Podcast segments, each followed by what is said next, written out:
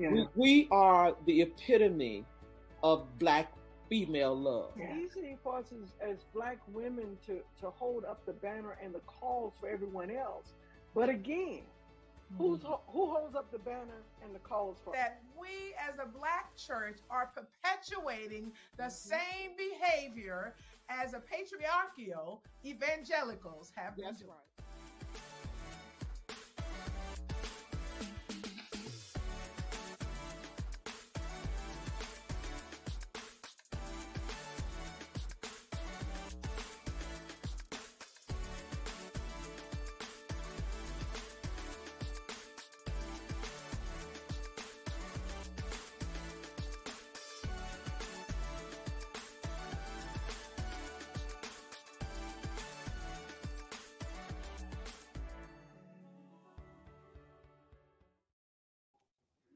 Hello, hello, hello, my sister. How you be on today? I be good. I be good. I'm trying to hang in here uh, with a with a little bit of a sore throat and my blood. I'm watching my blood sugar because it keeps dropping because I'm not eating because my throat is sore. I don't want to. I don't want to aggravate it, but I gotta Oh, eat.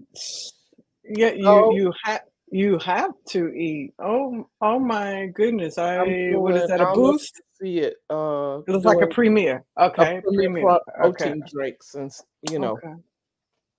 All right. Um, viewing audience, come on, like, tag, and share. Um, get the audience, get your friends in here today. You do not want to miss this conversation on today. Sharon Mich- um, Mitchell from Michigan. It is uh, great to, to have you with us on today. Come on in. Let us know that you are here. Let us know where you are listening to us from. We do want to let you know one of our co hosts, Dr. Chalmers Bradford, um, is not um, with us on today. Her brother um, had emergency surgery on today.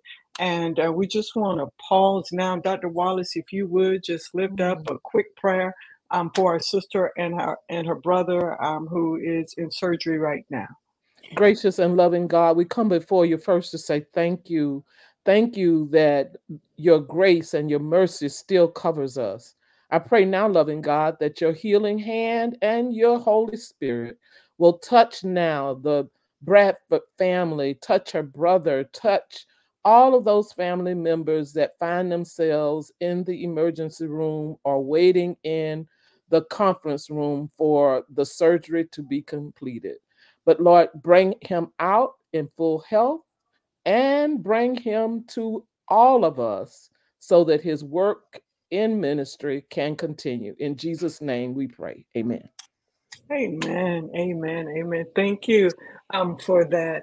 And so, hello, hello, Yvonne Williams, all the way from Grand Prairie. Thank you for joining us. Come on in, come on in, get the folk in here on today. I'm telling you all, you do not want to miss this conversation on today. So, um, our little hot topic while we're waiting on Dr. Wright to, to shoot in and join with us on today, the um, I see that the House of Representatives nominated someone else to be their speaker, and before the day was over, he has withdrawn his name. Really? Really?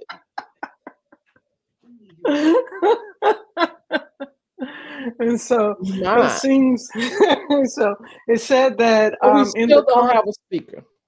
You still don't have a speaker. And in the caucus that they um said what i heard on the news which was about four o'clock um today um that they said that they did an in-house kind of tally vote and um, found out that i think he only got 117 or 170 votes i think it was something um of the sort. But uh but yeah unable to um to secure. So where where do i- is this intentional um Yeah, because eight um, people I'm- I'm- can can hijack the whole United States um, Congress. Eight people. That's ri- ridiculous. And and it seems as though you know at this point because you know when we looked at the elections that happened, if Jim Jordan had gotten that, I I I you know I don't think I've sat and prayed. I, I watched McCarthy um, with popcorn, right? I, you know, I, I watched every ballot, and I, there was a day I almost missed it, right? I was like, I looked at my watch. Oh my goodness, I gotta, I gotta get there and watch him lose another ballot, right? And um, and so that was that was enjoyable uh, to my soul because of the dysfunction. But one of the things that I found was so interesting today in listening to the news sources is that um, every, but all of these Republicans that are seeking uh, the speakership are still calling Donald Trump. I cannot believe I said his name. Forgive me, Lord. It's still calling 45, trying to get his endorsement. And my prayer is 45 will be in jail in a few months, so it won't be it won't even matter. Well, it seems as though that he can still be in jail and and win the election and be president from jail. yes, because apparently there's no law in our constitution that that um, keeps a, a felon um, from serving as president, even though that issues with a birth certificate with Barack Obama, but that's a whole nother kind of conversation. I think we see the true colors of American um, mm-hmm. racism just just coming, and so you know, putting the country in in sheer sheer dysfunction. Now, I do have this question, viewing audience, viewing audience. Come on, come on, um, get the, get get get the folk in here. I do have this question about this because I also set my recorder so I would not miss it your thoughts on Jada Pinkett Smith. Mm. Are, you're not you don't you aren't familiar with this? I have had my Where head. my, my girls? Head, I have had my head in some uh, research on Black women and mental health, and I would love to share some of that today. That's where my head is. Trying to get ready okay. for November 4th. So I I have not um I have not seen uh, much social media. In, in, fact, any at all. Um, so you're familiar with with any of it just just prior to you burying your head in the sand? Okay. So you know, do you know Jada Pinkett Smith? Yeah, is? I know Smith. Mm-hmm. Okay.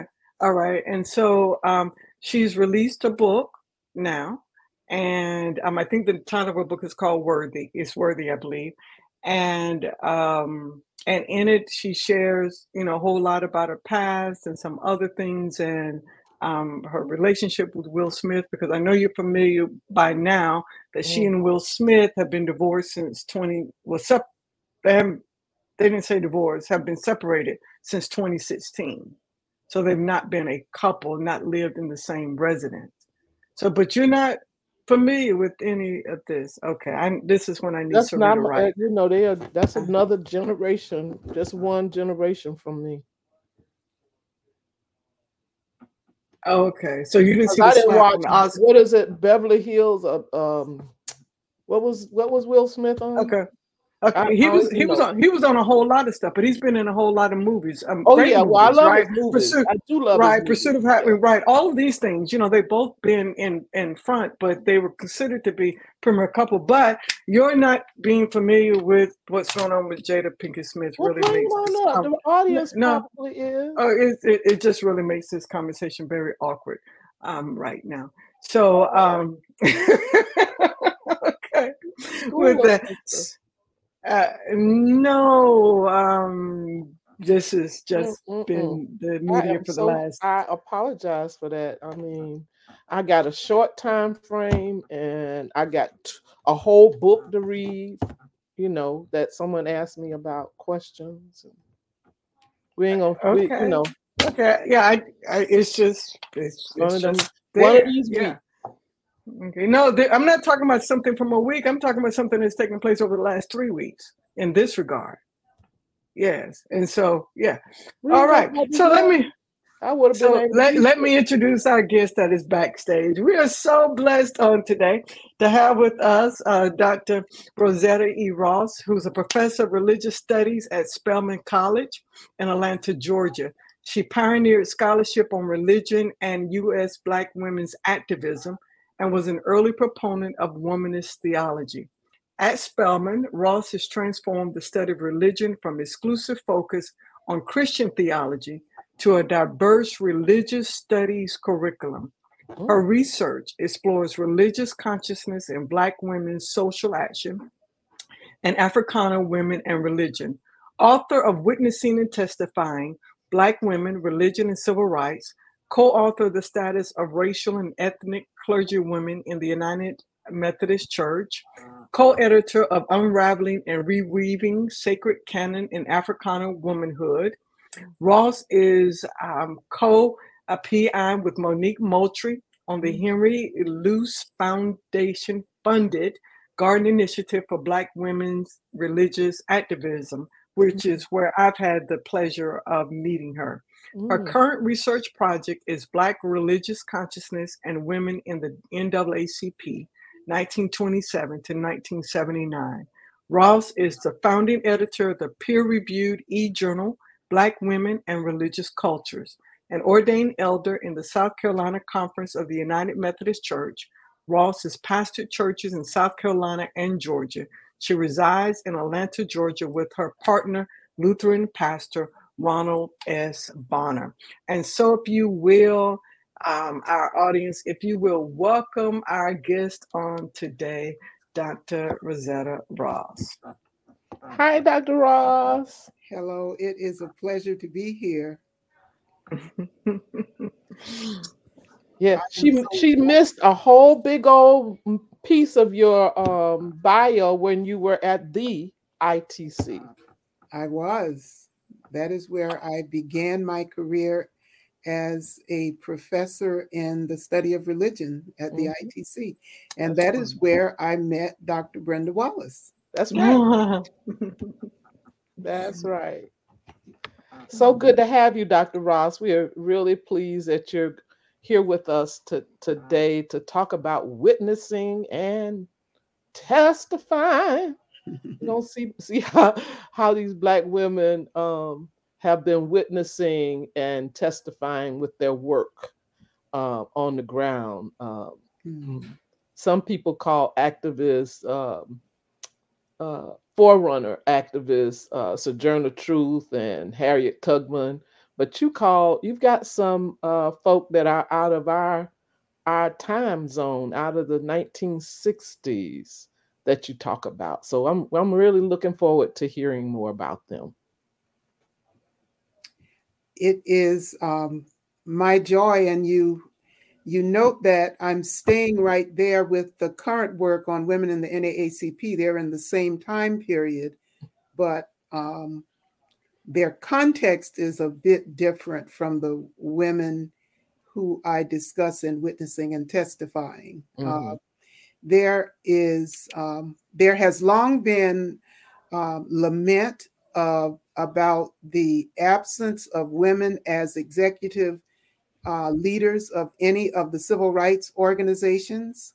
Dorothy Height, of course, was the president of the National Council of Negro Negro Women. women. Mhm. And for a short time, Ruby Doris Smith Robinson was the executive secretary of, of SNCC, but her she became executive secretary and she died very young.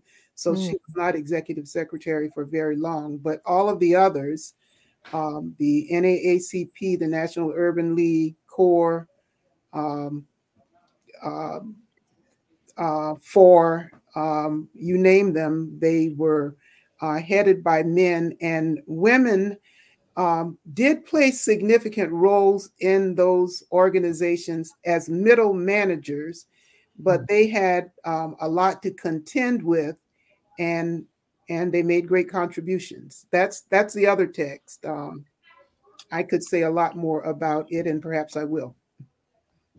Thank you. Thank you for sharing that intro into into your work. Our first question is that for me, Dr. Dr. Burns? It is. Mhm. So, how has racial uplifting by middle class Black Americans, moreover the talented 10th, impacted the lives of all Black people without replicating white supremacist oppression? And how has womanist thought um, abated it? Okay. Uh, well, I um, want to begin with the concept of the talented 10th and the um, idea of the middle class and racial uplift um, because, um, and I explored this in witnessing and testifying, there were actually two uh, categories or two ways of looking at racial uplift. One was um, the idea, and by the way, there is a wonderful book called Uplifting the Race that explores this more fully, and I do draw on that book in in uh, in my text. Mm-hmm. But um, there was one way of looking at racial uplift as the work of persons who were in an advantaged position because of education and and uh, uh, perhaps also their um, their um, socioeconomic class to the extent that there were um, significant there was a significant black middle class um, and those two things would have gone together. That that was one perspective about how racial uplift occurred. Um, another perspective, though, and this is the one that I um, uh, think is more realistic, is that persons from all levels were leaders and participated in uplifting the race.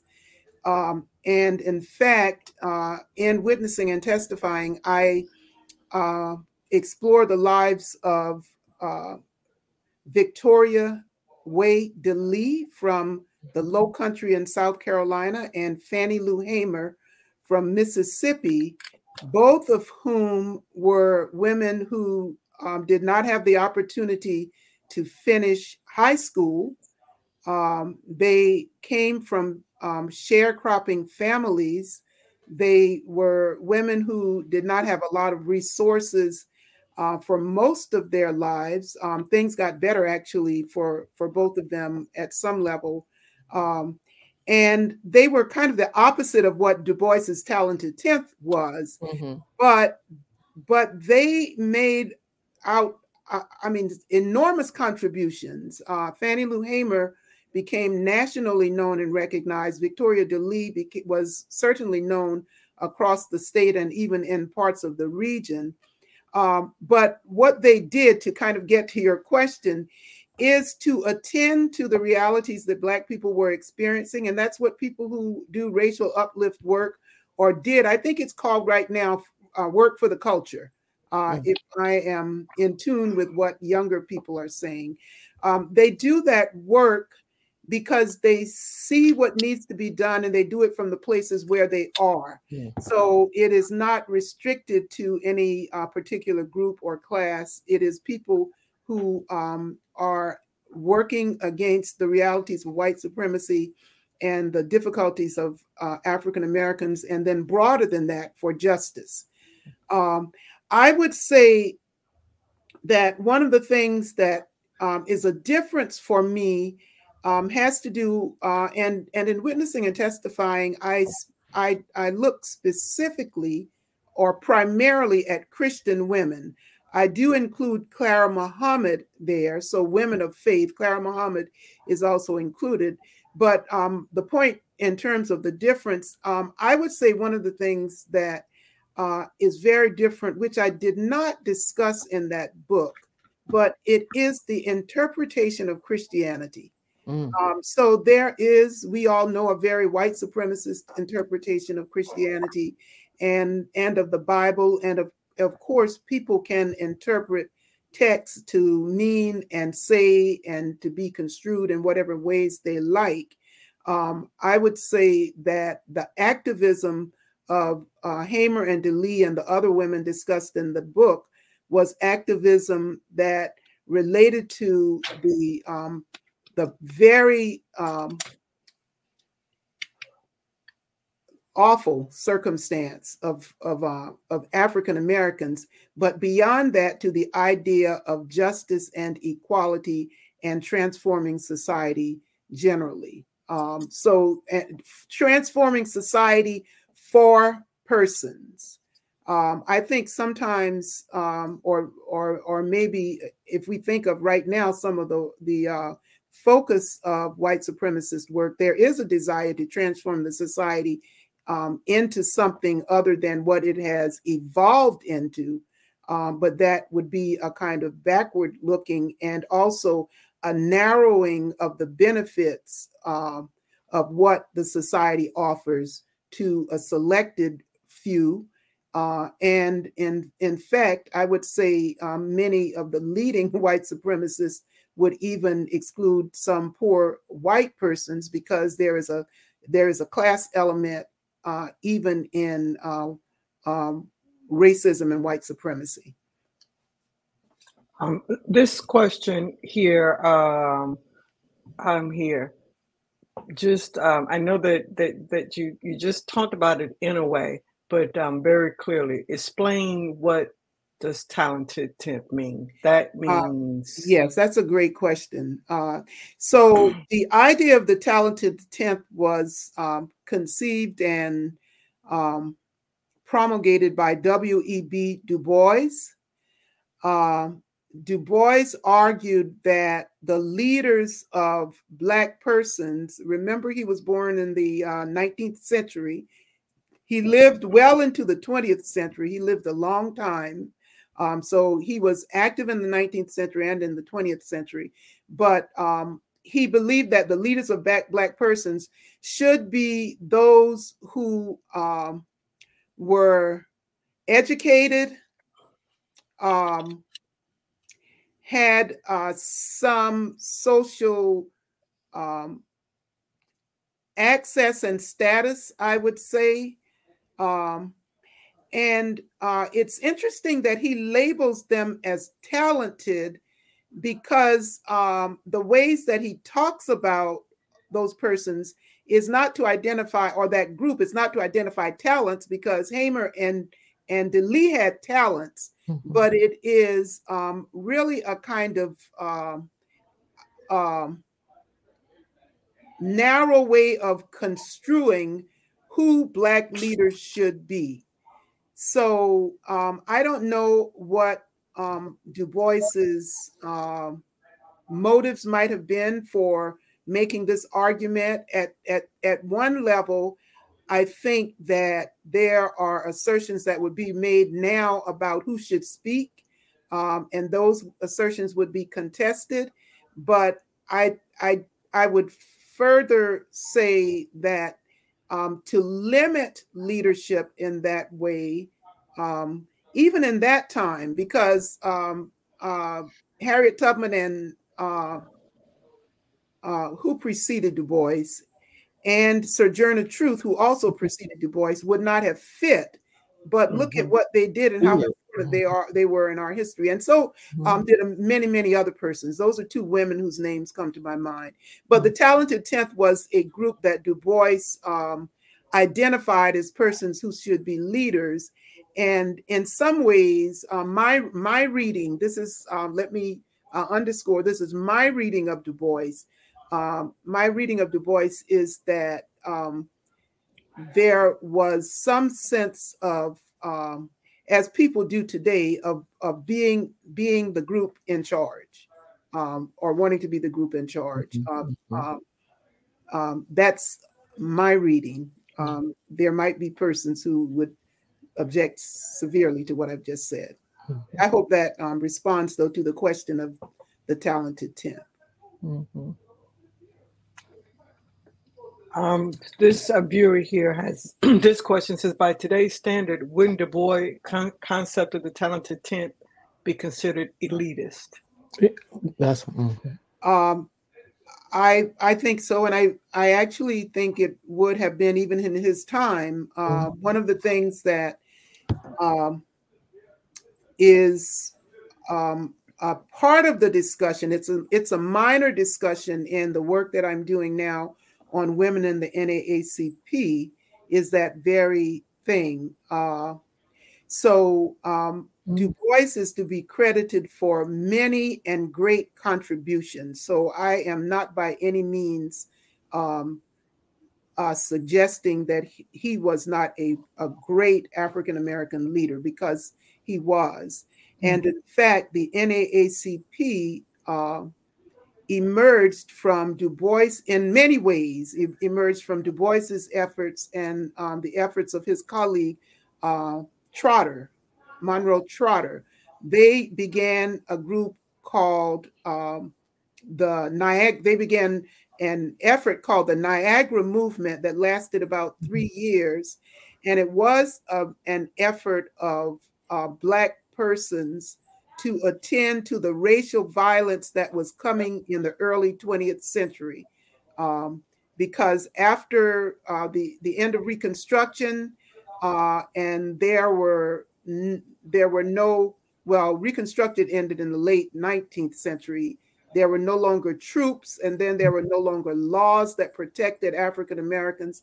It was just uh, pure havoc in terms of the violence and challenges that African Americans were facing.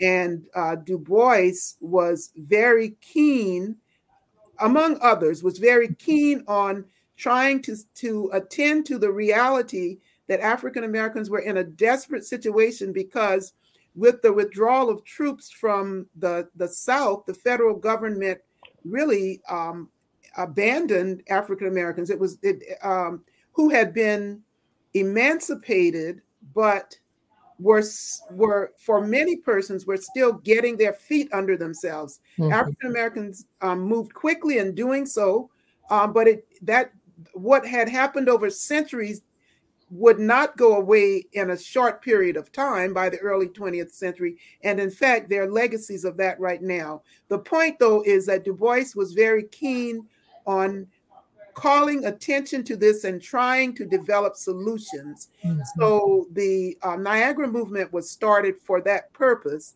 However, the the resources and influence of African Americans were very limited, and so um, the Niagara movement kind of folded as and the NAACP emerged with the collaboration of white persons uh, who were legacies of uh, abolitionist who helped start the NAACP. I'm going all around in a circle. but here's the point.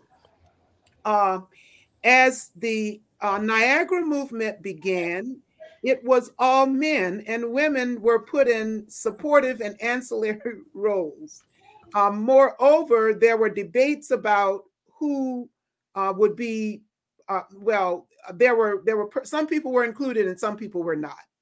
Um, so let me let me let me ask you this then, as you're transitioning right there, because um, it says Gilkes argued that Black women have more power in community organizations than in the Black religious institutions, and that's the same today, even with the um, National Council of Negro Women and Black sororities. So, what strategies did the Black women you research have that might help Black women uh, today make greater gains in Black religious institutions. Okay, thank you for pulling me back from going over the cliff. so uh, yeah, I I'm I'm going to say that um, and as as I segue into that, in the NAACP, women were limited, and persons who were not in the in crowd were limited. And um, just as Cheryl Townsend Gilkes points out, what women did was determine ways to make the contributions that they could make, and that uh, included uh, really at the in the early 20th century founding women's organizations. So the Black Club Women's Movement mm-hmm, mm-hmm. is very much in part um, um, um, in, um, a, a result of the restrictions that were happening in Black women's lives in churches in order to be autonomous in terms of what they wanted to do with the many resources that they were um, were uh, gathering. Uh, Bettye Collier Thomas, in a book entitled Jesus, Jobs, and Justice, does a great job of pointing to that very thing. And uh, that book is uh, a kind of heavy read because time after time after time again, she points to what Black women tried to do was to organize within um, the, the denominations. And of course, there are women's groups within the denominations, but there were all of these strictures that, that kept being put onto mm-hmm. women. And so they mm-hmm. began to develop parachurch organizations in order to do uh, the work that they were doing. And um, with their development of those organizations, they were in charge. And of course, that is where mm-hmm. they had authority. Um, but that's not a good thing that they have to leave the institution where more black women populate. I mean, we know that that the the pews are filled more with with women than they are with men, and um, that women chose to had to leave in order to exercise agency and authority is uh, sad. Yes to say the least. And and it continues even to today. Um i you may be aware of the um conflict or issue that's going on with uh, identifying a, a, new pastor of Abyssinian Baptist Church and um, the the you know apparent ruling out of women as possible um, persons who can hold that role. Mm-hmm. Um, that's um, that's of the same kind of of what was happening in the uh, early 20th century, mid 20th century, um, and now the 21st century. Mm-hmm. Yeah, black women in we hold all most of the pews filled with black women, and oftentimes it's those same black women that go against other black women uh, clergy. Um, we've we've had uh, lots of discussions uh, about that. But um, you you highlight some virtues that um, black women had, um, especially in the Christian church, uh, until the 20th century, with um, and those virtues. I'm gonna see if I can remember them correctly. Um, invisible dignity, uh, quiet grace, and courage. So, how is it that the three virtues did not translate into the church? even though they were they they seem to come from scripture um that i i other than invisible identity but that grace and courage are all um virtues in of the of the christian church. But it didn't translate over um for black women. That that's sad. Um well, uh, well, first, let me say that those three virtues are taken from my mentor and one of the founders of womanist theology, hey, Dr. Katie Cannon. I'm sorry, I should have I should have made note of that. I apologize. Um, not not not at all. Dr. Um, Dr. Cannon identified invisible dignity, quiet grace, and unshouted courage as uh, yes, virtues of black women. Uh, I think that those and other virtues have translated. Hmm. Um, however, they may not be recognized because or or or not um yes may not be recognized because they are not discussed. And um one of the things about the three virtues is that she is naming virtues that are hidden, kind of, if you think of the adjective before each one invisible dignity, quiet grace, and unshouted courage. Um, so women are practicing those things all the time grace, dignity, and courage. Um, and because of the context in which they find themselves, it is often overlooked or made or made um, concealed or made invisible. Um, so I do think that they translate. Uh, I think it is um, the case that there is a level of intensification of the ways that people become um,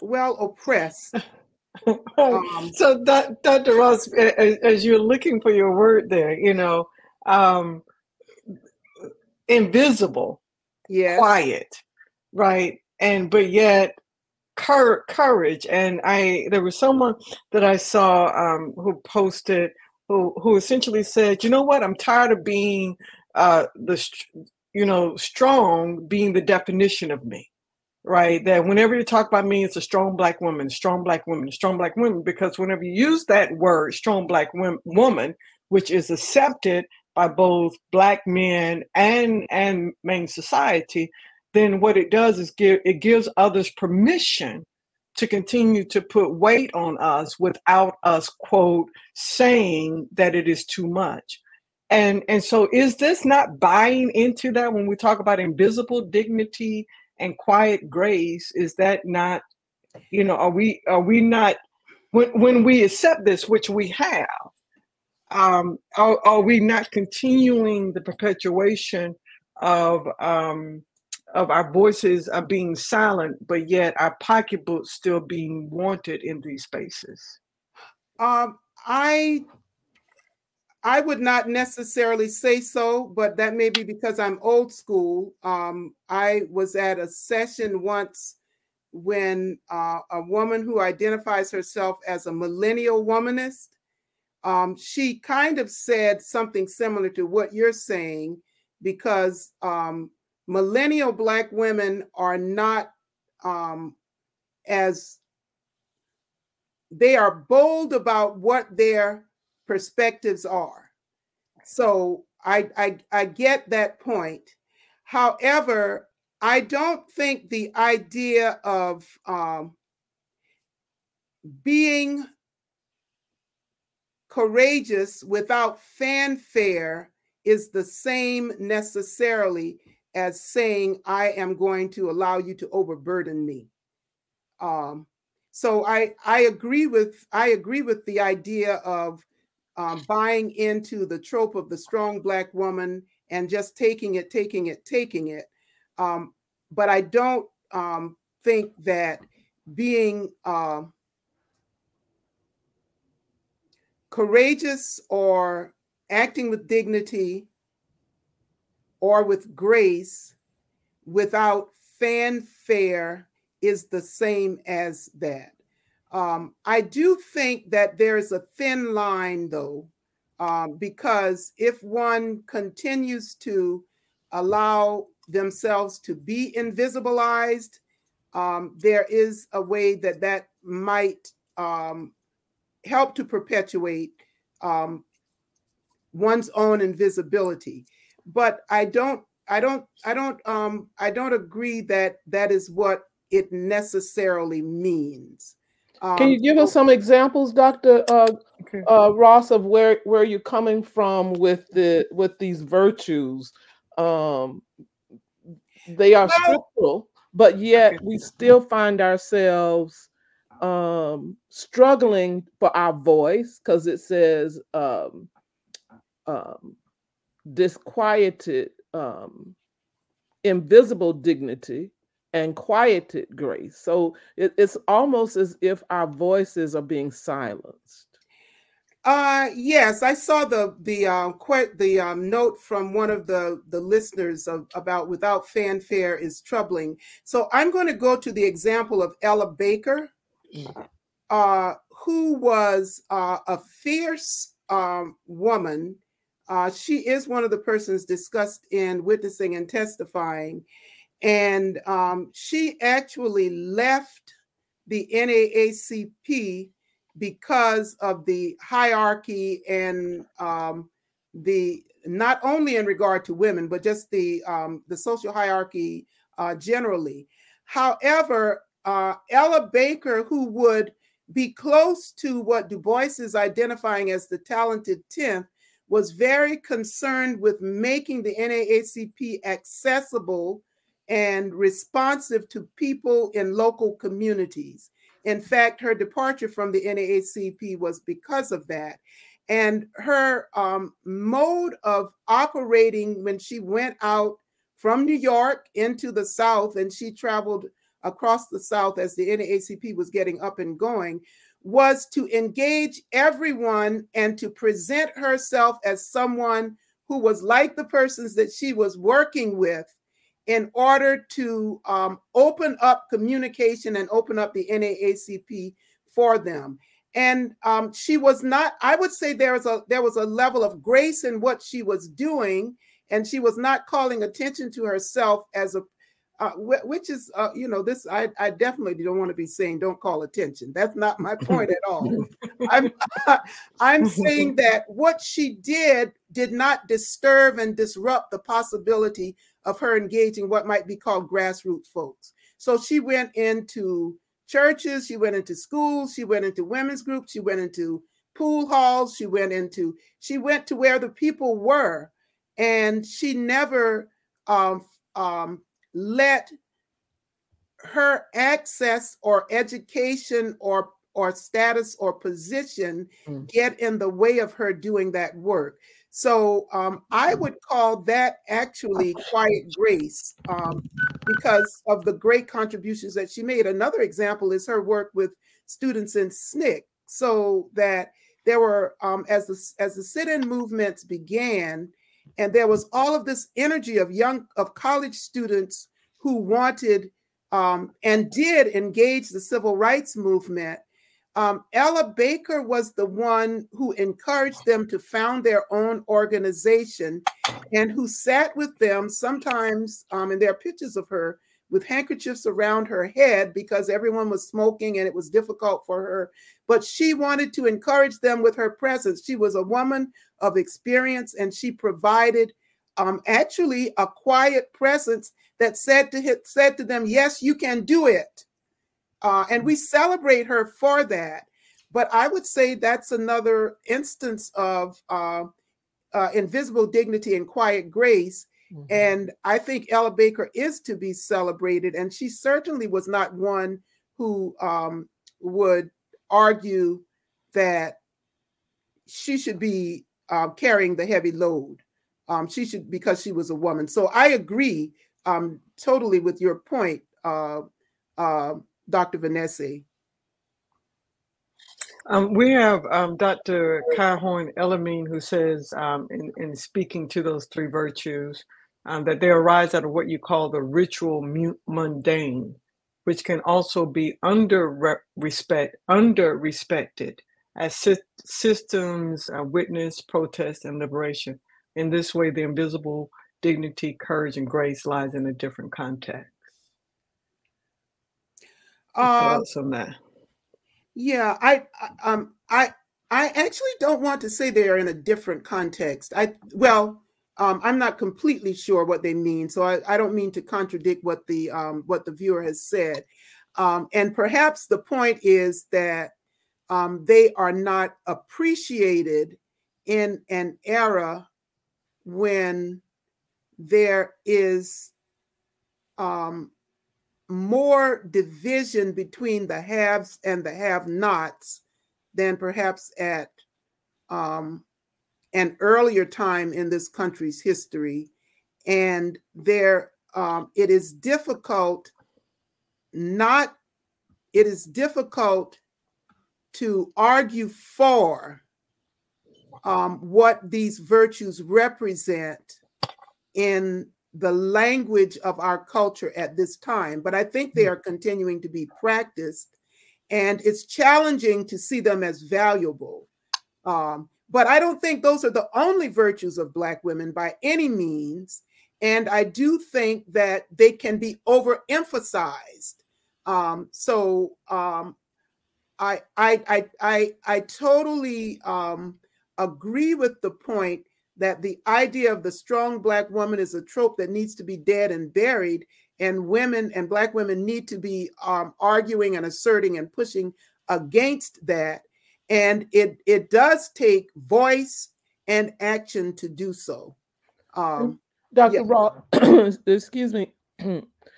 Um it's it's interesting. I, I want to stay with these virtues for a little while longer um, only to maybe add to your point from the book um, that in order to be in those places, of power.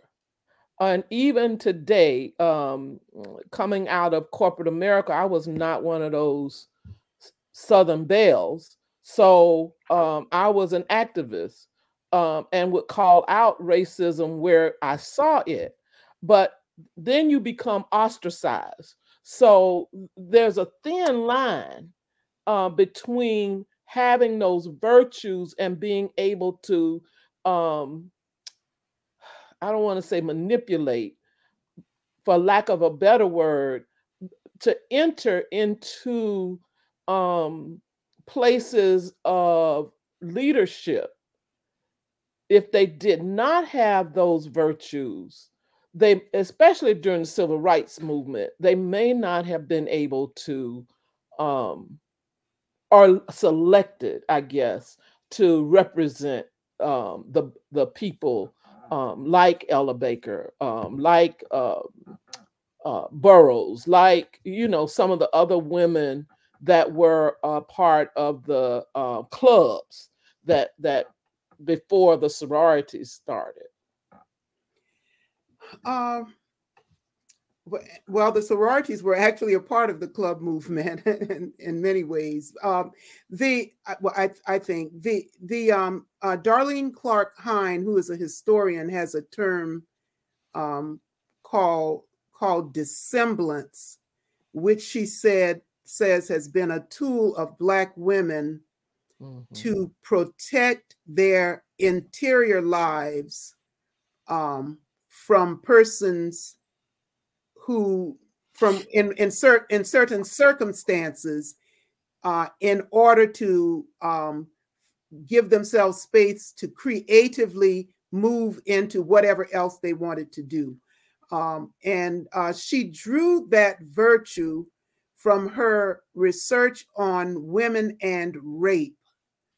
Um, and the the point is and i I think this relates to what you're saying, Dr. Wallace. And I would say that actually it's not only Black women, but that men as well um, choose times to do, choose when to do and say what mm-hmm. in order to accomplish whatever might be um, um, the intention. So when when Clark Hine is talking about dissemblance, she says that what one does is present one thing on the outside, but what's going mm-hmm. on inside is something different.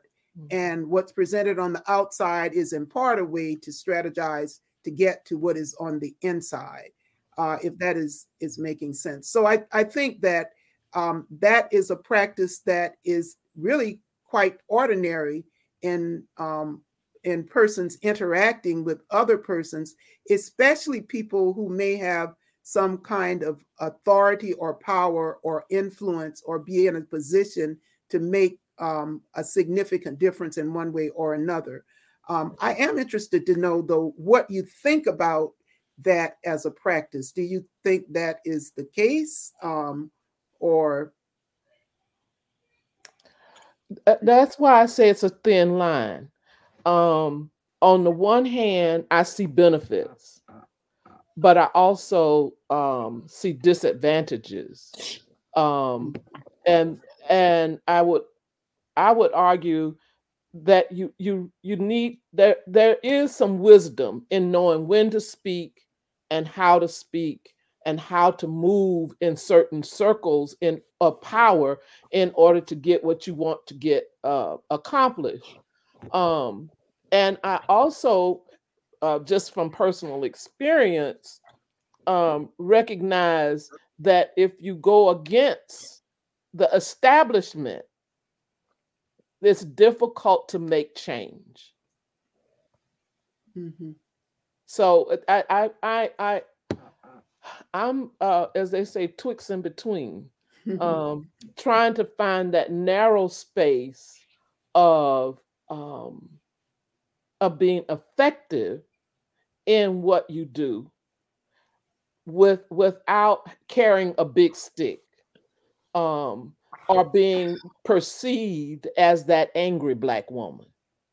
That there's just all of that um myths and terminology that is has been negatively assigned to African American women simply because they speak up and speak out and they, they're perceived as being angry.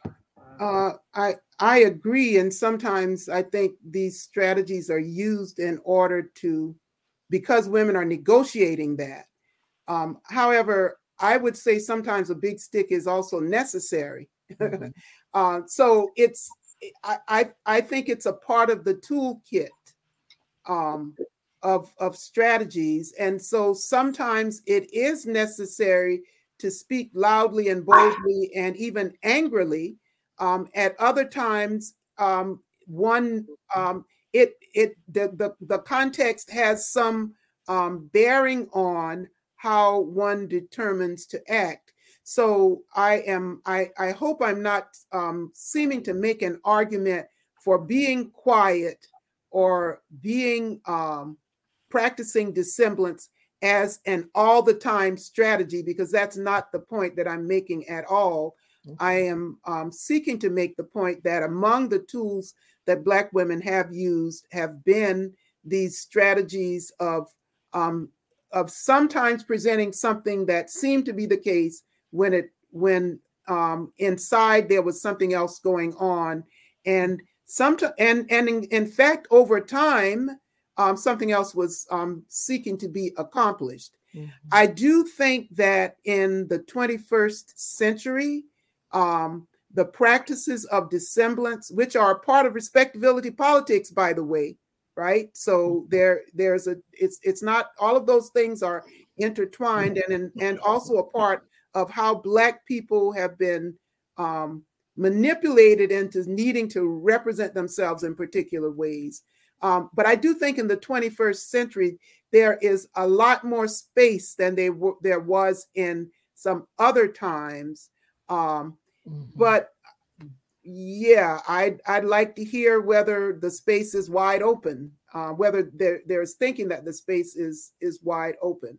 I think your womanist uh, research on the women that you, uh, the founding women of uh, womanist theology and womanist ethics, um, began to break loose or open up what may have been perceived as um, I don't want to say docile, but that quietness um, that had strength. I'm I'm not saying that the quietness didn't have strength because I agree with you that there are times when we definitely need all of those tools. And the wisdom comes as timely wisdom.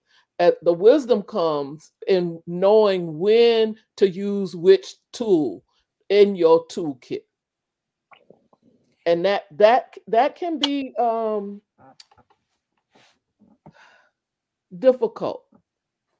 Um, if if you're if what what tends to happen of that I've I've noticed, um, and it, n- not that I'm an expert on it, but the, it, there's that dichotomy rather than the both and. It's either or. Either you're you're carrying that big stick, or you're moving in and out of of places in a um more I guess you would call respectable uh, manner, um, and and having not uh, being a woman's place kind of um, um, thought process rather than carrying that big stick in non-traditional ways. Uh, yeah, yes, in non-traditional ways, and I I I would say that I think that there are women who wield a big stick, and they also um, practice quiet dignity and um, um, and and um, they also practice um, grace and dignity in carrying a big. I mean, it's it's a negotiation um, mm. in some ways, but it it is also um, a mode of operating in the world in other ways. So um, the idea of um, succumbing to some kind of of um, caricature of what a woman should be or what a black woman should be I think is something in the 21st century that is really um, that really needs to be out the window because black women are doing and being so many things and Mm-hmm. doing so many things. I mean, and in on their own terms, on Mhm. their own terms. and Um, very successfully they are. yeah, yeah. But but I don't want you to get away, Dr. Ross, without well, talking well- about womanist. I know we well, got well, we- got what? we're Ooh, Lord. actually now we have we we have um We gotta good bring it three and a back, half Doc. minute three and a half minutes left, Dr. Ross. And so in this in these final three minutes, what are some closing thoughts that that you have and you want to make sure that we walk away um, with? Uh, well, I would um, actually point to the legacy of the difference that Black women have made historically in this country in so many levels and in so many ways. Uh, and and have made themselves made their presence known and made themselves known though their names may not always be called. One of the things that the Garden Initiative is seeking to do is to identify the many contributions of Black women. And I would say none of the women, e- either in the 18th, well, late 17th, 18th, night, um, and 19th, uh, pardon me, 18th, 19th, and 20th centuries and 21st centuries, I would not see any of them as women who were not fierce.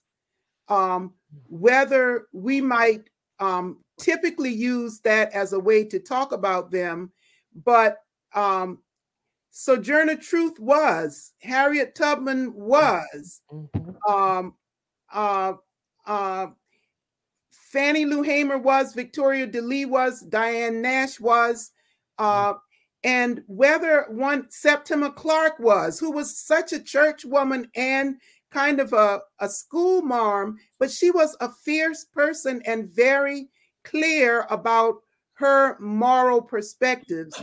So um, I would say the thing to remember is that these women took charge of themselves and their lives, and they made a difference in Black communities.